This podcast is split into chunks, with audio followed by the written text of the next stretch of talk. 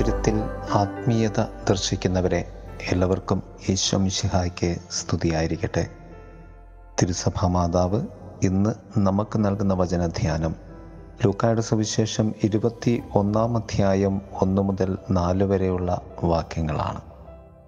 ദേവാലയ ഭണ്ഡാരത്തിന്റെ അരികെ ഇരിക്കുന്ന ക്രിസ്തുവും അതിലേക്ക് രണ്ട് ചെമ്പ് നാണയങ്ങൾ നിക്ഷേപിച്ച ദരിദ്രയായ വിധവയും മറ്റ് നിക്ഷേപകരും. ഇതാണ് സുവിശേഷം. നാല് സാന്നിധ്യങ്ങളാണ്. ഒന്ന് ധനികർ രണ്ട് ദരിദ്രയായ വിധവ മൂന്ന് ദേവാലയ ഭണ്ഡാരം നാല് ക്രിസ്തു. ദേവാലയത്തിലെ നിർജീവ വസ്തുവാണ് ഭണ്ഡാരം അഥവാ ഒബ്ജക്റ്റീവ് റിയാലിറ്റി. ജീവന്റെ പൂർണതയാണ് ക്രിസ്തു അഥവാ സബ്ജക്റ്റീവ് ട്രൂത്ത്. ദേവാലയത്തിലെ നാല് മുഖങ്ങൾ അല്ലെങ്കിൽ യാഥാർത്ഥ്യങ്ങളാണ് ധനികർ ദരിദ്രയായ വിധവ ഭണ്ഡാരം ക്രിസ്തു. ഒന്ന് ധനികർ ലൗകികമായി സുരക്ഷിതരായവർ വ്യക്തിപരമായി ഭൂമിയിൽ മികച്ച് നിൽക്കുന്നവർ. രണ്ട് വിധവ ലൗകികമായി അരക്ഷിത അവസ്ഥയിൽ ആയവൾ വ്യക്തിപരമായി സഹായം ആവശ്യമുള്ളവൾ. മൂന്ന് ജീവനില്ലാത്ത ഭണ്ഡാരം ലൗകിക നിക്ഷേപത്തിന്റെ കലവറ. നാല് ക്രിസ്തു ജീവന്റെ പൂർണത സർവതിനെയും കണ്ടുകൊണ്ടേ ഇരിക്കുന്ന ദൈവം. ക്രിസ്തു പറഞ്ഞു ഈ ദരിദ്രയായ വിധവ മറ്റാരെയും കാൾ കൂടുതലായി ഭണ്ഡാരത്തിൽ നിക്ഷേപിച്ചിരിക്കുന്നു. കാരണം ഉപജീവനത്തിനുള്ളവ മുഴുവൻ അവൾ നിക്ഷേപിച്ചു. ഉപജീവനത്തിനുള്ളവ മുഴുവൻ നിക്ഷേപിക്കുകയെന്നാൽ തന്റെ ഉപജീവന മാർഗം ദൈവമായി അവൾ രൂപാന്തരപ്പെടുത്തുകയായിരുന്നു. ദൈവത്തിന്റെ കൈകളിലേക്ക് അവൾ തന്റെ ഉപജീവന മാർഗത്തെ പൂർണമായും നൽകുകയായിരുന്നു. പ്രിയരെ നമ്മൾ ലൗകിക സുരക്ഷിതത്വത്തിനു വേണ്ടിയാണോ ദേവാലയത്തിൽ വരുന്നത്?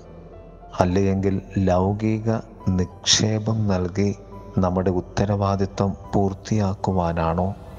അതോ എന്റെ ഉപജീവനത്തിന്റെ സർവസാധ്യതയും ദൈവത്തിന്റെ മുൻപിലേക്ക് സമർപ്പിച്ച് ദൈവത്താൽ പുനർജീവിതത്തിലേക്ക് നയിക്കപ്പെടുവാൻ വേണ്ടിയാണോ? എന്തുതന്നെയായാലും സർവതും സർവരെയും സർവ അന്തരംഗവും കാണുന്ന ദൈവം നമുക്ക് അതിനുള്ള മറുപടിയും അനുഗ്രഹവും നൽകുക തന്നെ ചെയ്യും. എന്റെ ഉപജീവനം ദൈവമായി രൂപാന്തരപ്പെടുന്നതിന്റെ പേരാണ് ദരിദ്രയായ വിധവ. നിന്നിൽ എത്ര ചെമ്പുതുട്ടുകൾ ഇനിയും അവശേഷിക്കുന്നുണ്ട് എന്നതിന്റെ അടിസ്ഥാനത്തിലാണ് നീ ദൈവ സംരക്ഷണത്തിന്റെ ഉപജീവനത്തിന്റെ വക്താവായി മാറുന്നത്. ദൈവത്തിന്റെ കരങ്ങളിലേക്ക് നമ്മെ നൽകാം. ദൈവം നമ്മെ സമൃദ്ധമായി അനുഗ്രഹിക്കട്ടെ. ആമേൻ.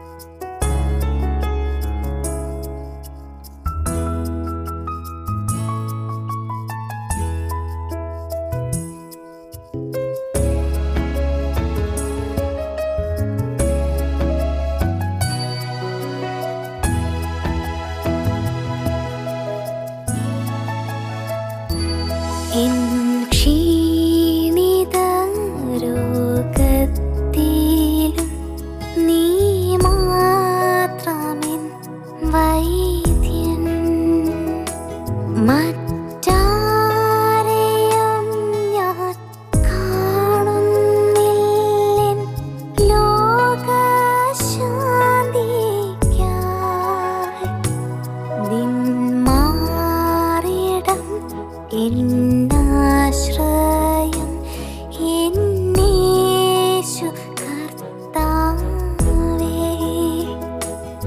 என்ற